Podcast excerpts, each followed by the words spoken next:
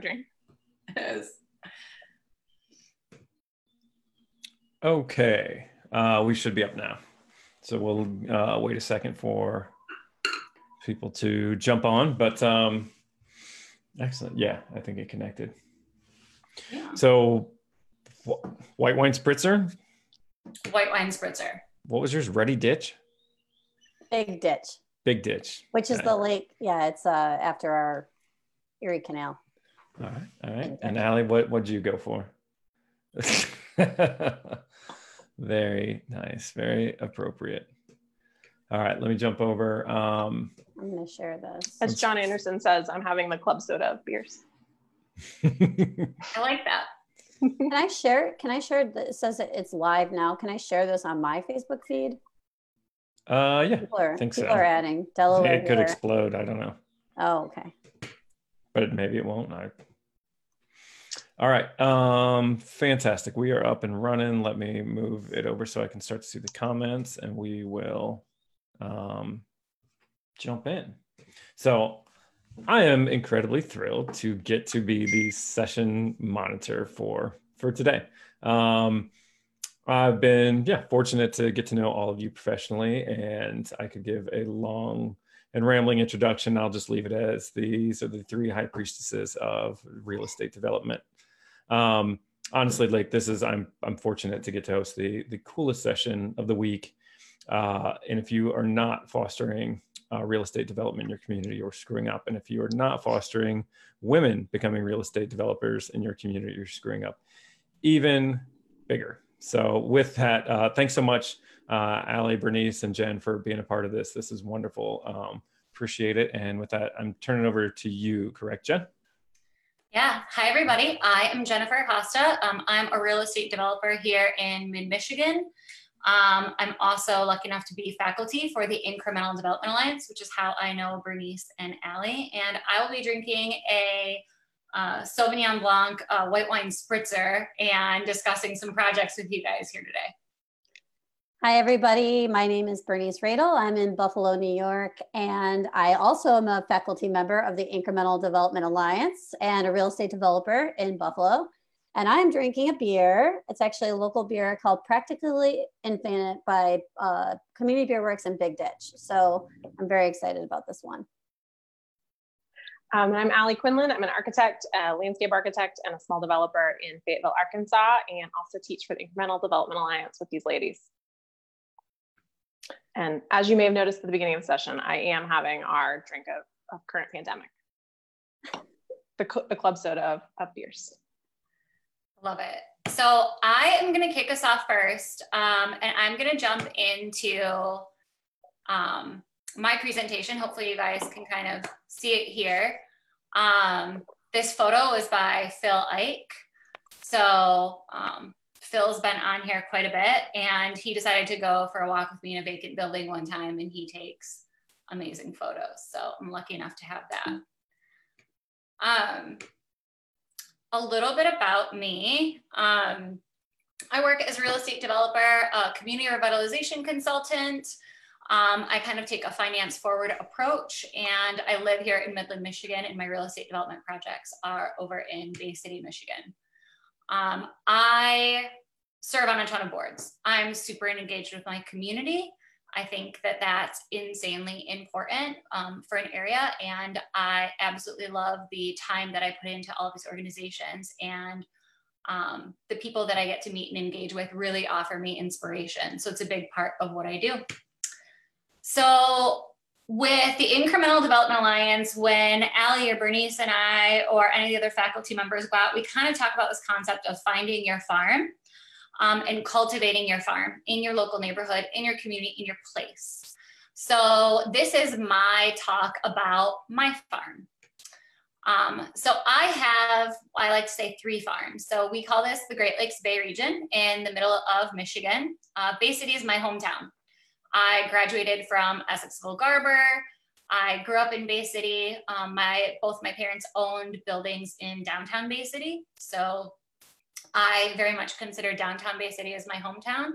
I live over here in Midland, Michigan, right now. Um, probably have seen it on the news if you've tuned in at all. Other than uh, COVID, this is pretty much been the top headline because this man-made um, dam up here where it says Sanford, this little body of water, the dam broke and has flooded this entire area um, coming down through Midland and it'll eventually trickle down into Saginaw. Our watershed actually flows north. We are one of the three areas um, in the world that has a northerly flowing water system. So it will actually flow out by Bay City. And next week I'm gonna be checking basements.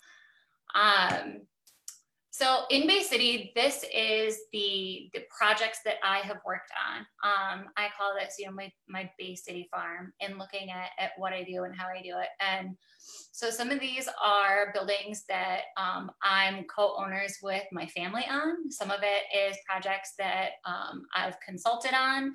Some are projects I am working on partnerships um, in creating and, and pulling together. So when I first um, hung out my shingle and decided to go into real estate development, why not start with a hundred year old um, newspaper building that literally everyone in town had their very first job delivering papers for? Because no one will care what happens with that. Um, so that's exactly what i did and um, converted this building that was vacant. It's um, it sits right at the edge of the historic downtown into 31 lofts. Um, we actually had to build an addition on it to make it work, but it was entirely vacant. Um, the newspaper was just using really the front component of it.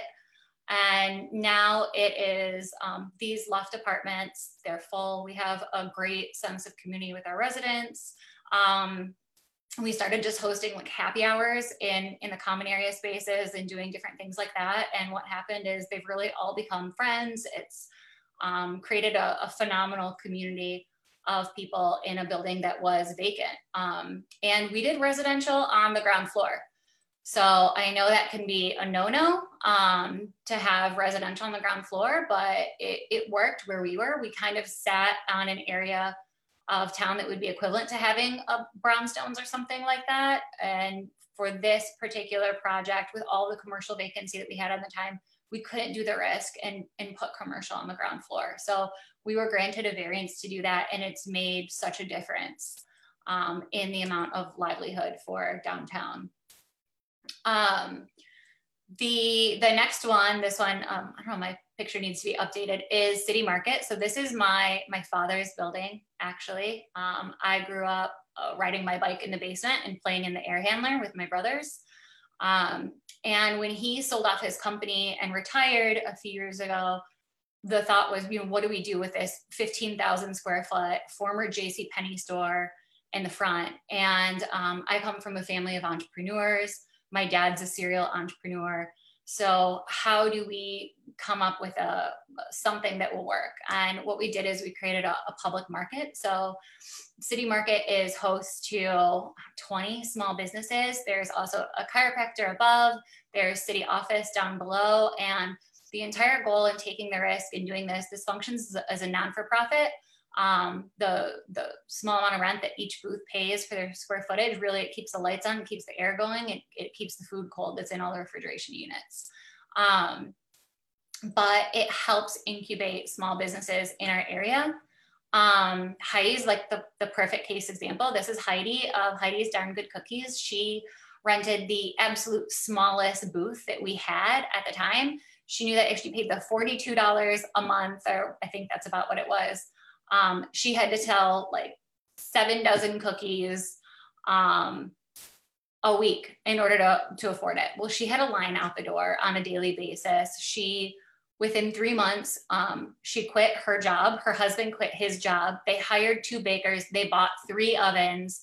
Now they have a brick and mortar. They distribute in um, all of the, the gas stations, the quick stops all over. They take private custom orders all the time. And they also have expanded into a larger booth in the market. And now, actually, during um, COVID, what they've done is they've partnered with the coffee shop that's doing curbside coffee, and they've moved all of her stuff up to the coffee booth so that people can actually still buy the cookies that they love with it. So our mission is really to you know support businesses and entrepreneurs.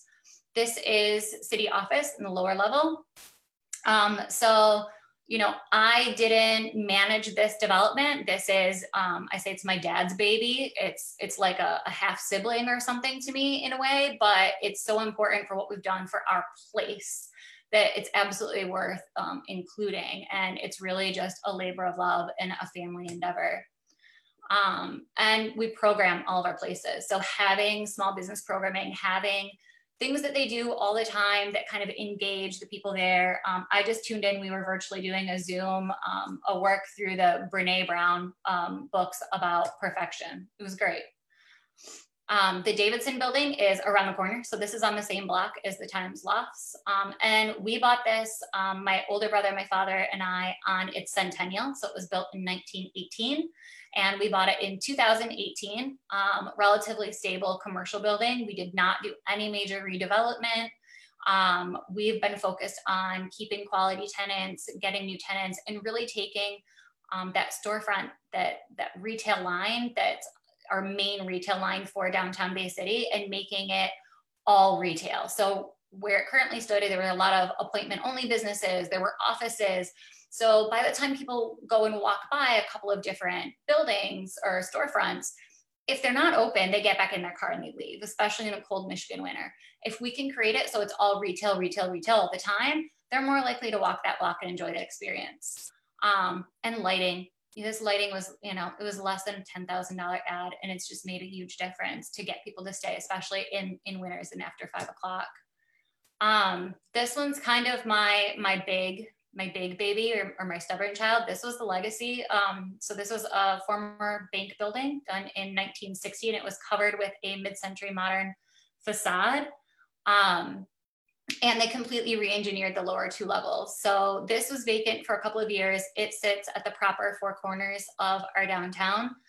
Um, Bob Gibbs would say, since there's a Kresge right across, you know that it's the four corners because Kresge's purchasing policy was only to locate on the four corners of any downtown. So if there's a Kresge across you, you know you're in the heart of a city.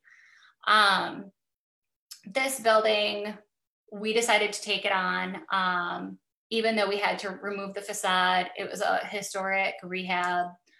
Um, and it was just a, a case of pure disinvestment, right? You have a two story bank lobby, you have this beautiful facade under um, this metal uh, modern, and we couldn't do housing with it as modern because you wouldn't have had any light. There was no light in the uppers. Um, so it is now um, fully fully done and occupied and stable. The ground floor is a restaurant. It's uh, one of our only uh, women-owned restaurants and our only female chef in our region in this town.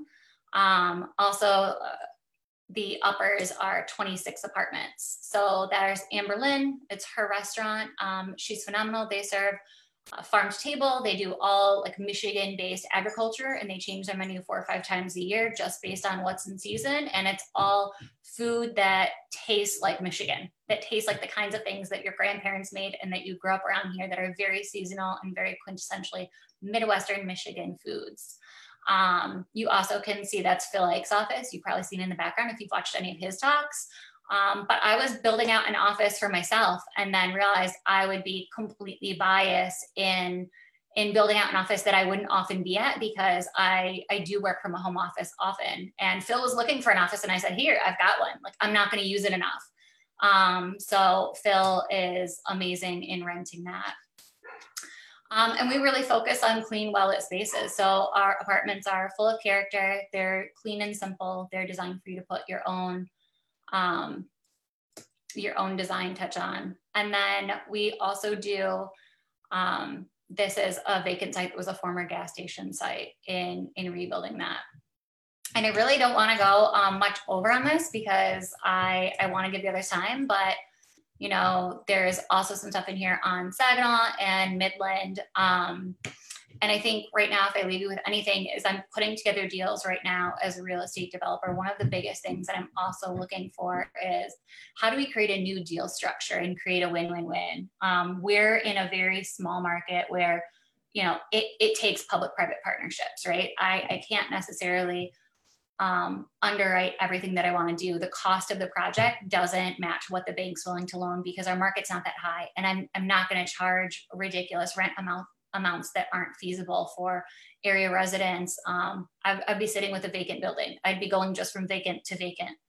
So I've really been working with partners in building out a new fund structure where we have a developer that's committed to additive development, and then we have the investors in the bank um, that are in for that long-term run. And then we're also adding in to fill the gap. We're also using institutional equity and impact investment, um, even if that comes from you know a credit union. Like our local banks and credit unions are interested in not just underwriting the loans, but potentially being a part of development within the area the way that things used to be. So um, I think that if I leave you with anything, you know, don't be afraid to think about things differently. And with that, I am going to hand it over to Bernice.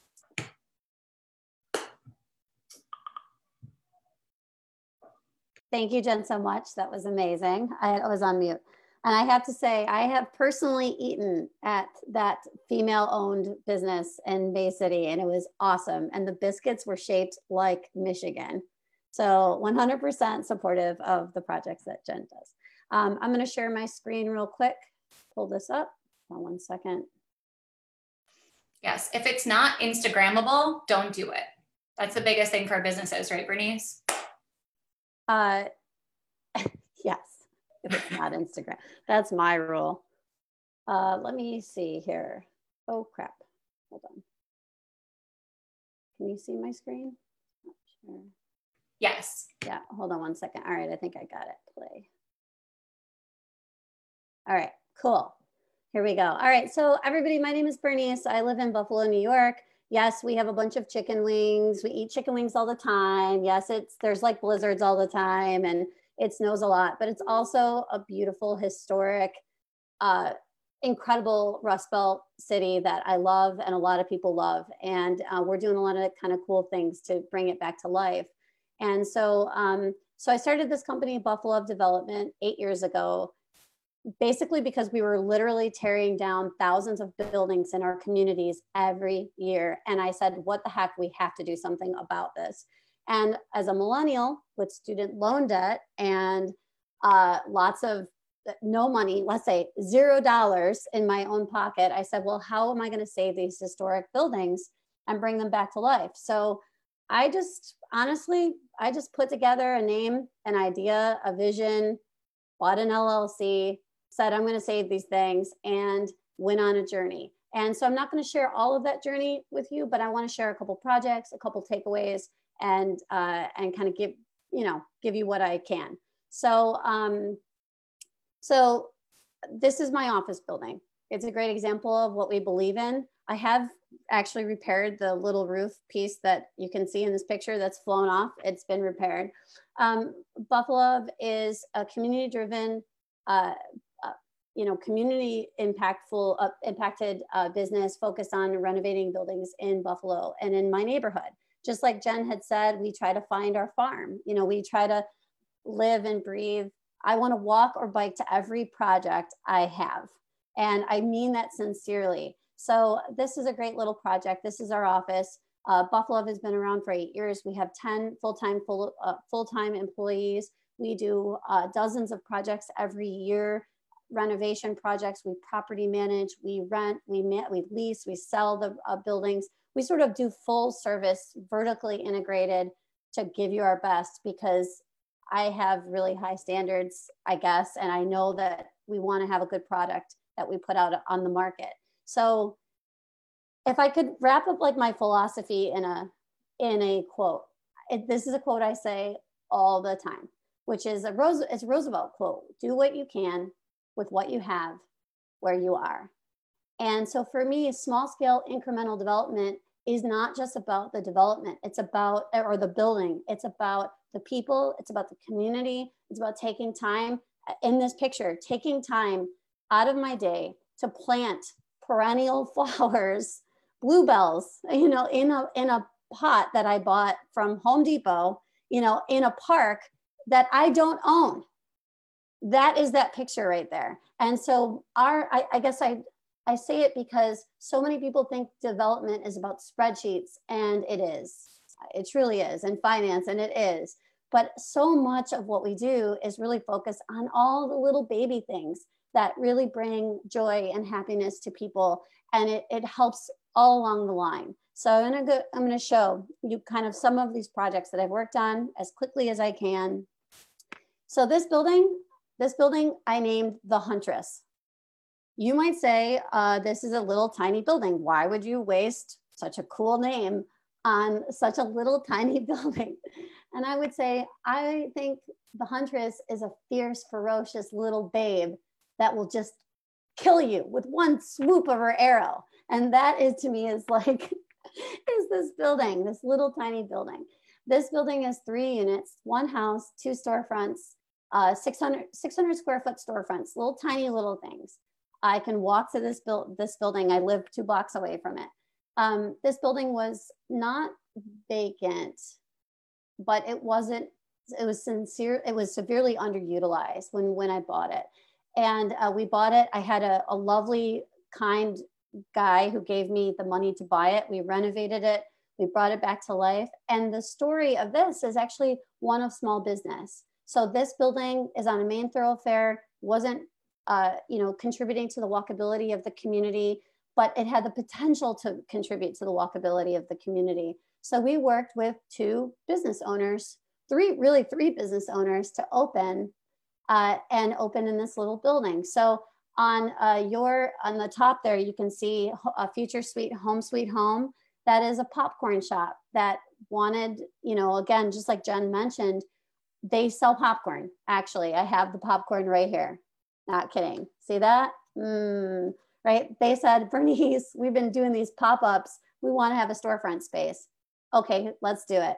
Let's rent the state the space out. And then on the lower is Netta. She's a she does nails, and my nails are not done actually, but because it, it's quarantine. But she does great nails, and the two of them came together to uh, to believe in me and my vision that I wanted a really cool, ferocious building called the Huntress, led by small company in a small building led by small businesses.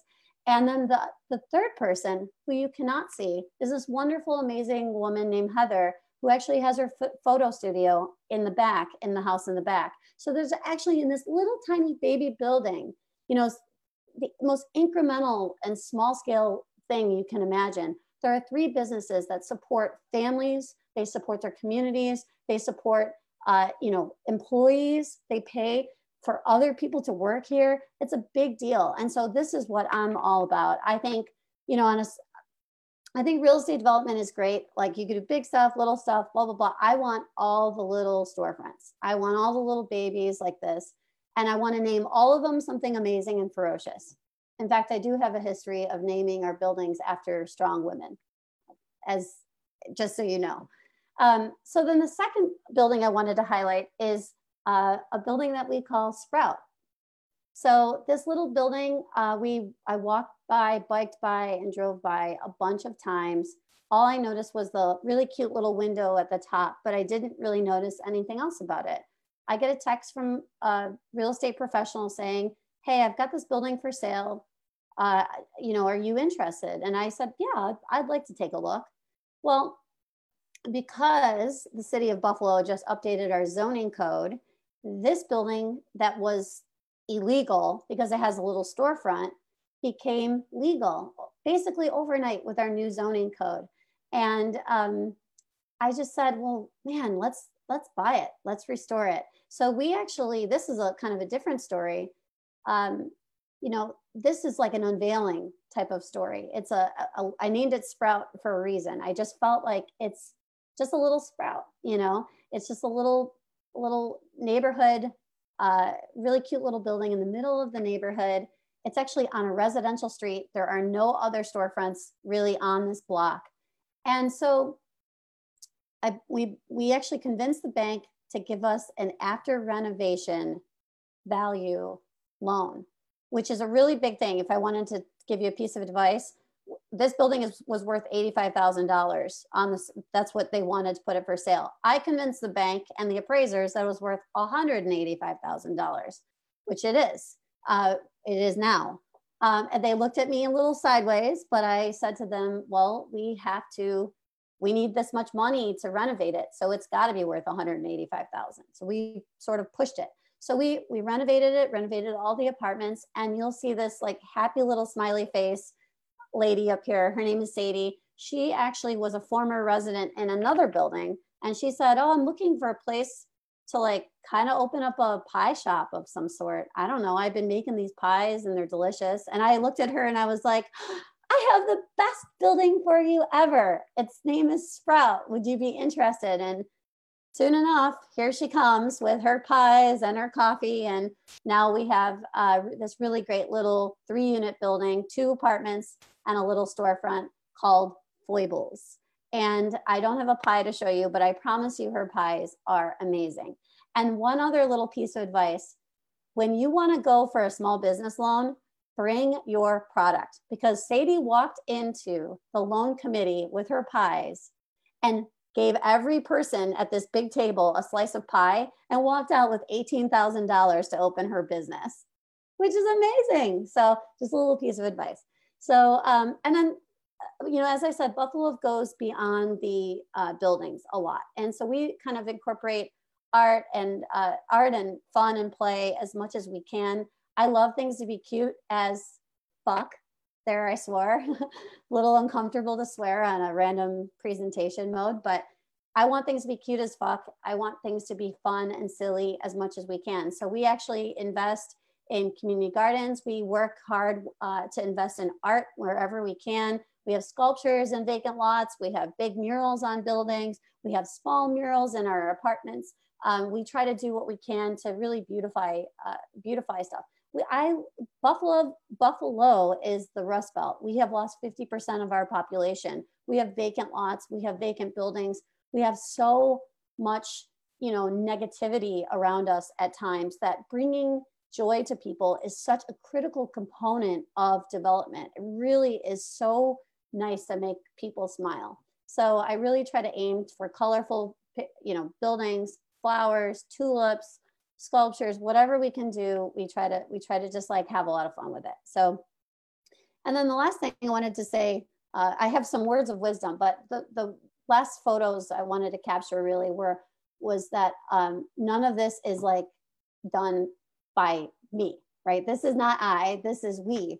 And I wanted to show like that it just takes a village. If you're out there thinking about how to do real estate development and you're thinking, I can renovate these buildings, no big deal I'm going to tell you, you better get the best team ever. Get a great team, get a great uh, group of people around you, get a great accountant, a great attorney, etc. It takes a village for this to really work. And um, and I so I have to like highlight all of these lovely people that make it happen. Like with the Huntress, even before what's poppin', this the popcorn shop opened, we had to do a dance party, uh, art pop up, uh, dinner pop up inside the storefront. We had to we had to do like uh, Heather had um, like sexy photos up in the attic, like with her girlfriends, so taking pictures. Like she she we had to like build this energy and this idea of this building is going to come back online online and this building is going to be great just to sort of get that momentum rolling and it just it just takes a village it takes a village so i wanted to make sure that came across and so I could talk about projects all the time. We've done hundreds of projects. We have millions of dollars over the years that we've done, uh, whether renovation or property management or, or development over the last eight years. But it all kind of boils down to this sort of random wisdom lessons, thoughts. You know, I just wrote, what are my two cents? What comes to my mind that I can tell you about that, uh, you know, I can help kind of guide you if, if we needed to. Um, and I just I just want to say, I'm like, make sure you have a really great team. Have a purpose that is not all about money. Yes, you have to meet your bank requirements. Yes, you have to pay the bills, but you, it can't be all about a spreadsheet. And when it is, it shows. It shows so bad because typically renovations are done ugly and short sighted. When you're not thinking about money necessarily, when that's a part of it, but you're thinking about the long term, you're thinking about what about the community, you make sacrifices that are so worth it. So I just want to make sure I say that. Focus on the little things. I spend every fall and every spring we plant trees, we plant tulips, we plant I, I have friends who will weed out their gardens, give me daylilies, and I'll take them and I'll plant them somewhere. Um, sometimes, uh, you know, residents, they, th- their, um, their happiness is driven by the fact that you bought $12 planters for the, for the front porch or additional solar lighting or uh, lots of little things that just really make people's quality of life be better. And that's what's missing in most of our uh, real estate development projects. Um, have people, have people, this is for you, for Jen and Allie, have people that you can call on when you need to cry. This is for everybody, but Jen and Allie and I literally get on the phone and we complain and we cry and we drink in the morning sometimes if we have to, if it's been a really bad Sunday or a bad week. Um, you know, you really have to have people that you can lean on. Um, development isn't about the building, it's about the neighborhood and the relationships you build. Find your style and go with it. Okay. Like I, I aim for cute all the time and I go with it. My houses are pink and teal and purple, like super adorable, always cute. Um, one of the key things that I say a lot is believe in yourself, but also believe in your community. When people don't believe in their community, they don't invest in the community. So if you believe that your flowers are going to be stolen, your planters are going to be stolen, why put art on the wall? It's just going to be graffitied. If you believe that, it will happen because the moment you put yourself out there and you make it more beautiful, I have found, not always, but I have found that you are uh, people respect people respect it and they really do love it and they don't destroy the planters or destroy the art and destroy the garden um, i've i could count on one hand how many things have been stolen or destroyed over the years. And some of it is not from the neighborhood. It's like weird vindictive jerks. But that's another side side comment. Um, so don't be afraid to take a chance on people. Uh, I think when you're working in development, you have to take chances on residents. You have to take chances on um, your small businesses. You know, I tried Stefan's popcorn and I was like, hell yes, let's do this. I tried um, Sadie's pies and I was like, who doesn't like pie? Like, yes, let's do pie. Okay.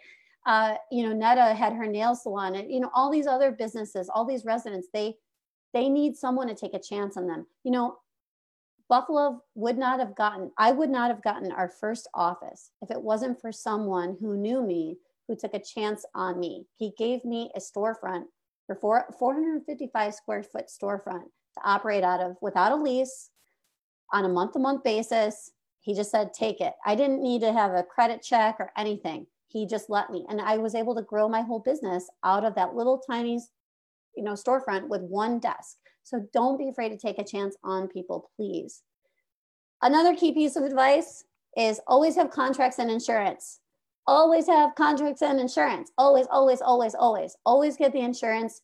Always have the contracts. Please trust me when i say this. The last thing you need is a lawsuit. And i i know that you were thinking like what?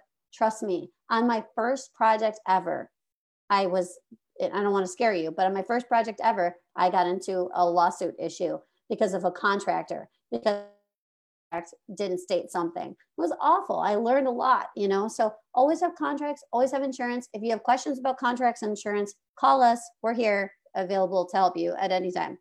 Um, maybe not for free all the time, but you know, call us if you need some help. Um, and then finally, just love what you do. Love it so damn hard that it hurts. Love it because you have to love it. Because in development, you know, I'm going to be very honest. Development does not pay my bills. Development doesn't pay my paycheck. Um, part of it does, like renovation does, but development, like you think you're going to be rich and wealthy, sure, that might be the case. But I promise you that you have to love what you do because the day that you get a call at 10 and at 10 p.m. at night on a Friday that the glass a glass was broken because your transgender tenant this has happened to me a transgender tenant had a uh, had an issue with somebody was attacking them and threw a rock at their at their window and i had to go there and sweep it up. Hell yes i was there to sweep it up because i love that person that human being. I don't care who they are what their deal is but i also love what i do. And so i really got to stress that. You got to love what you do. You got to be willing to be available on Saturdays and Sundays and Mondays and all days. And so, so with that, that's my like random two cents, random development. I, I know we're doing, I, I'm doing okay on time. So I will pass it over to Allie, who is also one of the best females I've ever worked with. And I just love her to death. So uh, I think that's it for me. And let me stop this share. There. Hi, guys. Um, all right, let's see if I can figure out technology here.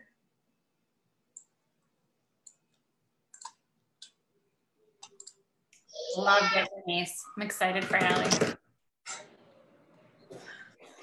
Um, and I think it's showing my. See, I see it. I think I've got presenter screen. Oh, no, I cannot. One second.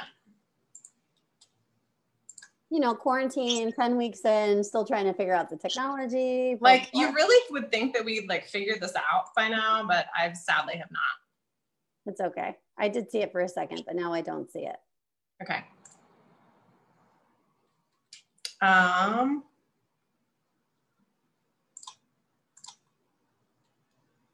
While you're doing that, oh, perfect. How about now? Yep. There we go. Third time's a charm. Yeah. Um, okay, guys. So um, I am, uh, as I mentioned, a, a, an architect, a landscape architect. I'm also a small developer. I was a planning commissioner here in Fayetteville for a few years. Um, so I come at building and development from a lot of different hats. Um, as Brittany said, development does not pay my bills. Development, yeah, uh, is sort of second on this list for a reason. So I have an uh, architecture and landscape company um, called Flintlock Lab that we've got a team of seven right now um, that is really what pays our bills. But Flintlock Development um, has been a major piece of my time and, and, something I really care about for the last five years. Um, and I'm also co-founder of Valkyrie Design Cooperative, although um, one of our three co-founders passed away suddenly last year. So we've had a lot of changes um, in, in kind of what we were hoping to see come from that. Um, so as Bernice said too, my team is awesome. Um, my team is kind of a really interesting group of people. We already mostly worked from home, so this has been kind of a funny. Um, we were we were like the pre-quarantine company where there's only like one or two people in, in, our office and it's tiny and we could never all fit inside there. Um, but you know, jumping right back into almost kind of the thing that that links almost everything that we do um, you know, this is sort of every city in America pre-COVID, right? When we were still uh, getting in our cars to drive to work, probably to drive downtown um, where the businesses live um, prior to when we stopped wearing pants to work.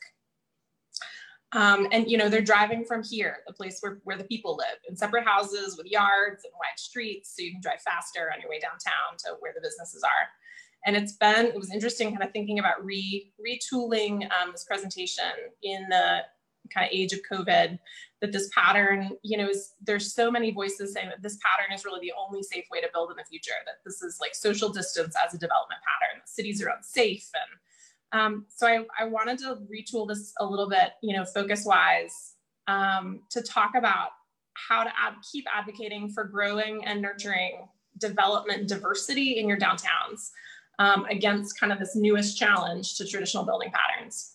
Um, so we mentioned we all work for IncDev, um, and IncDev really talks a lot about, uh, you know, downtown businesses are important, but businesses need people who live around the corner. Customers need housing.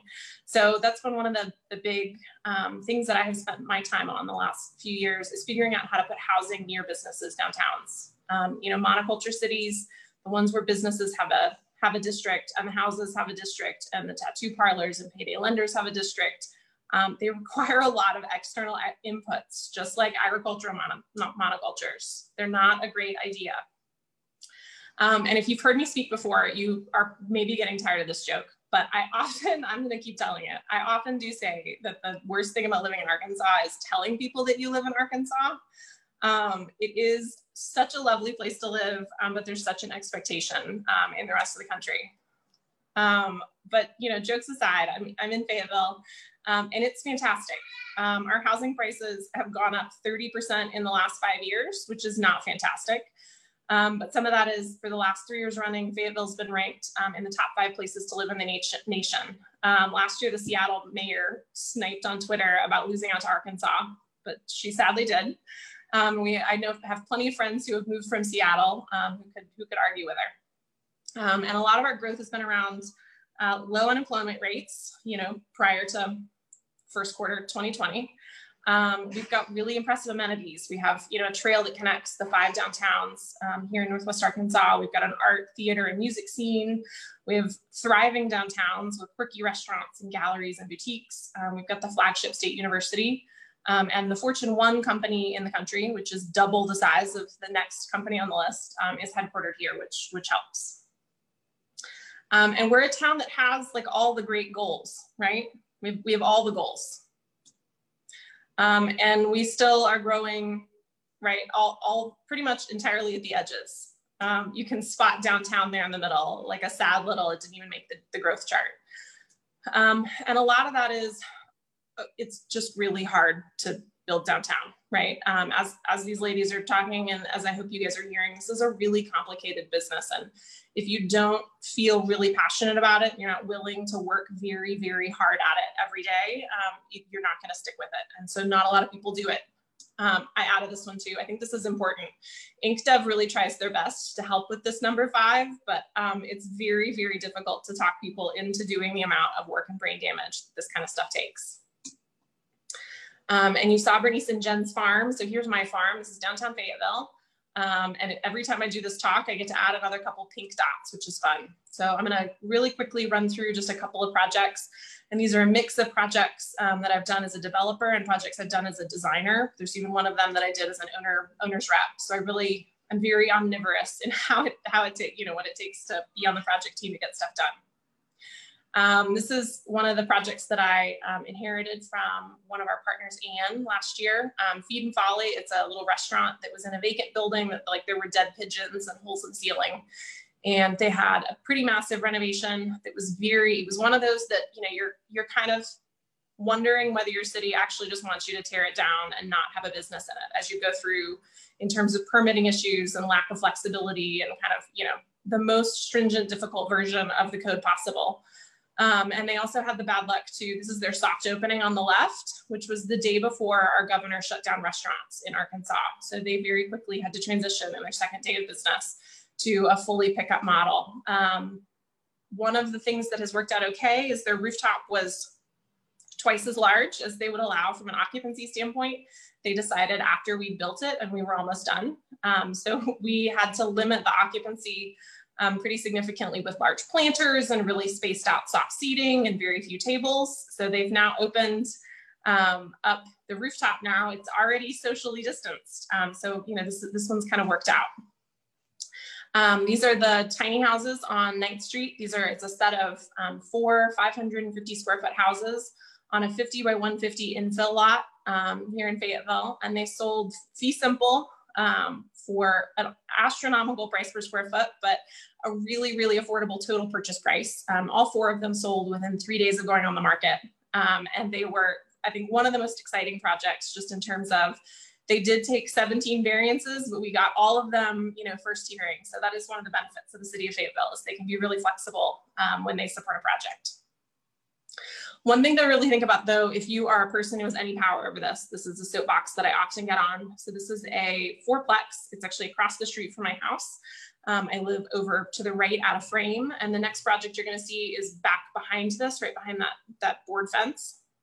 Um, it was a grand kind of mansion in our historic district. Um, in the depression, it was broken up into four one bedroom apartments a new owner bought it and wanted to keep it for one bedroom apartments and they wanted to replace the siding which was rotten and replace the roof.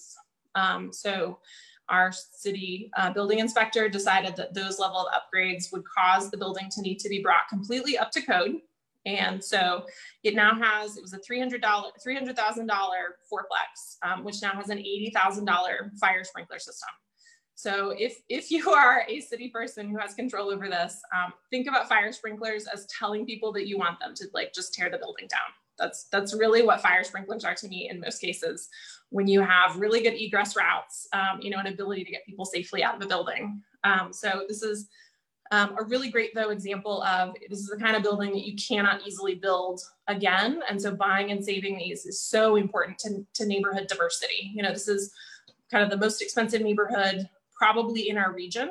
And, you know, it's four little one bedroom apartments. They are expensive, right? I'm not going to pretend that these are affordable housing, especially not after they're trying to pay for that uh, sprinkler system. But it is an opportunity for four people who just need a little one bedroom to live in a neighborhood that has these big grand houses. So think about neighborhood diversity in type in terms of unit types, um, in terms of user, not just in terms of price point.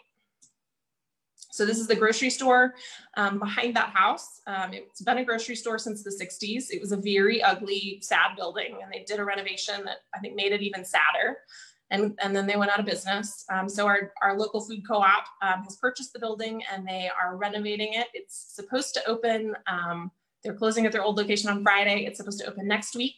So, um, you know, everybody's in like full crisis panic mode right now. The outside of the building is not quite done, but it's it's a really great, um, you know, not necessarily change of use, but incredibly increase in use. You know, it's got um, all of all the things that you would want your neighborhood grocery to have. It's got a tap room and a coffee shop, and you know, a really great cheese counter, and this huge patio on the right. They converted a big section of parking lot facing um, our major street into a big front porch and the raised planters all have um, native edible um, gardens in them. So passersby can grab a native uh, ground cherry on their way by.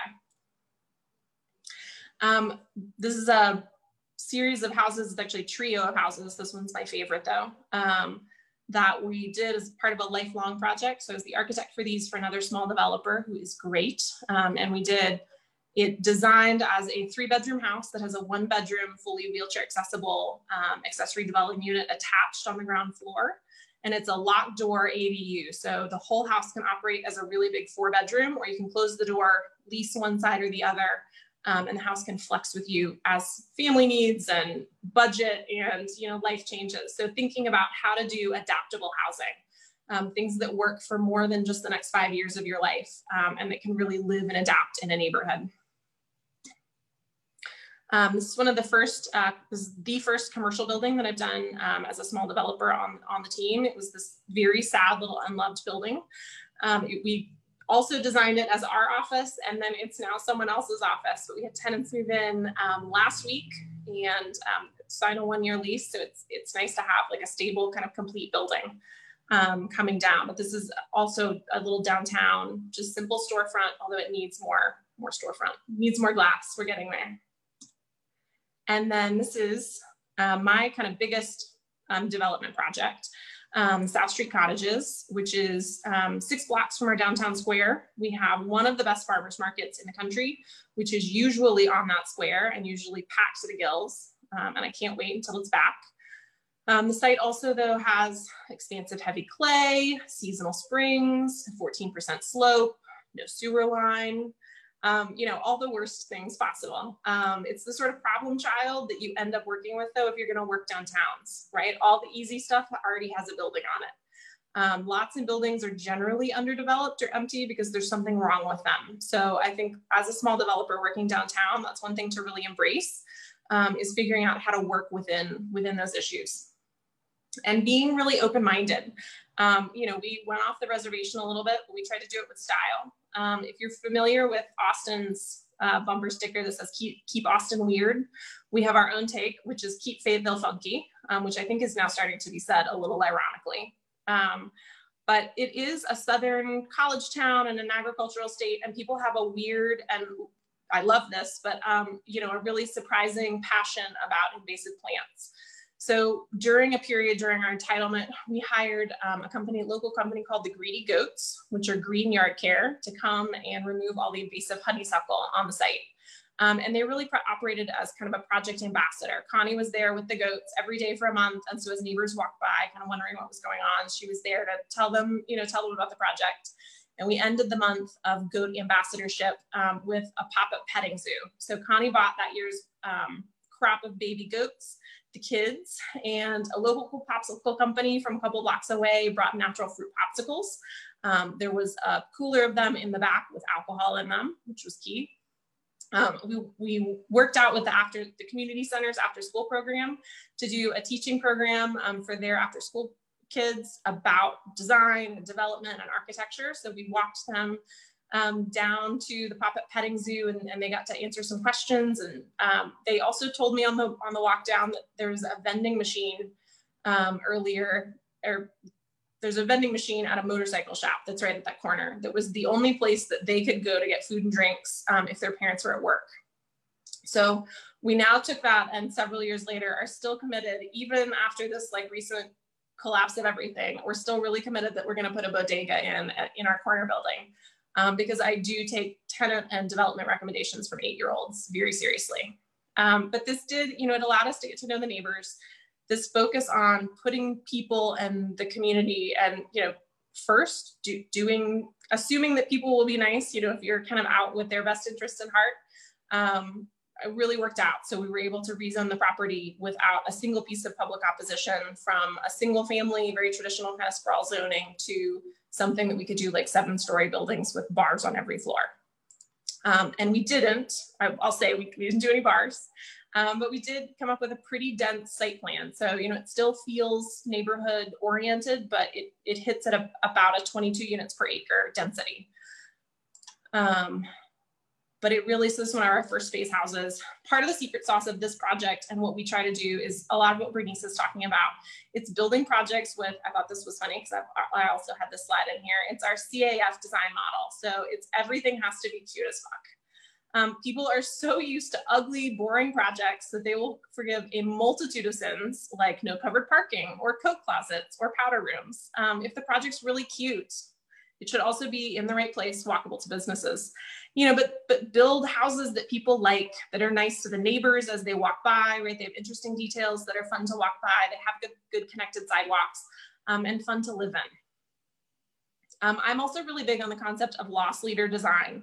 Um, so you can't make everything mediocre, right? You have to pick a couple of things and balance it out with affordable other things, but you know, build a couple of things that just make people happy um, that are investments in this long term. So ours in our first phase was we did a full cedar shingle house, which in no way penciled um, and is one of the cutest things still in the project. Um, and in the second phase, we did this uh, rounded wraparound porch, which is beautiful. Even the decking upstairs is like herringboned in on the diagonal. Um, you know, and it's just, it's something that people have commented on the entire time we've done this they notice what these things are. We don't tell them what they are, and it's the thing that people comment on. So, you know, do things that don't always make financial sense. You do still have to be able to pay for them, but you know, let let there be a couple of things that are your driver is not financial. Um, and then be creative about how you get density in. So this is a project we ended up keeping. So the front, it looks fairly similar in size to the rest of them. You can see it um, in the next slide, kind of in context, but um, we did a little two bedroom house in the front. We don't have a lot of small houses. You know, 30% of households are already one to three or one to two people, and that percentage is slated to go up. So, you know, the one and two bedroom houses are have been very popular here in terms of filling a market need and also helping get one person households out of three and four bedroom houses that are then available for families. Um, so we did a little two bedroom house up front um, with a garage apartment in the back and we designed it around, we actually kind of sat down with plans early on with our underwriters and asked them to make sure that this met all of the underwriting standards so that we could appraise the entire thing as one connected house. So that connected door is key. I'm, I'm gonna keep preaching the connected door on ADUs. And we called that the Arkansas side yard. We couldn't afford the big, pretty Charleston side yard porch. So this is South Street Cottages. Um, our first six houses are done and we're working on entitling our next four lots and then a townhouse cluster um, to the inside of the light, lot. But I was just gonna leave us with um, kind of my final thoughts on this are just design for diversity, right? Design for resiliency, design buildings that can change and be flexible and adjust because none of us know what's coming next as I hopefully, you know, the last few months have all shown us.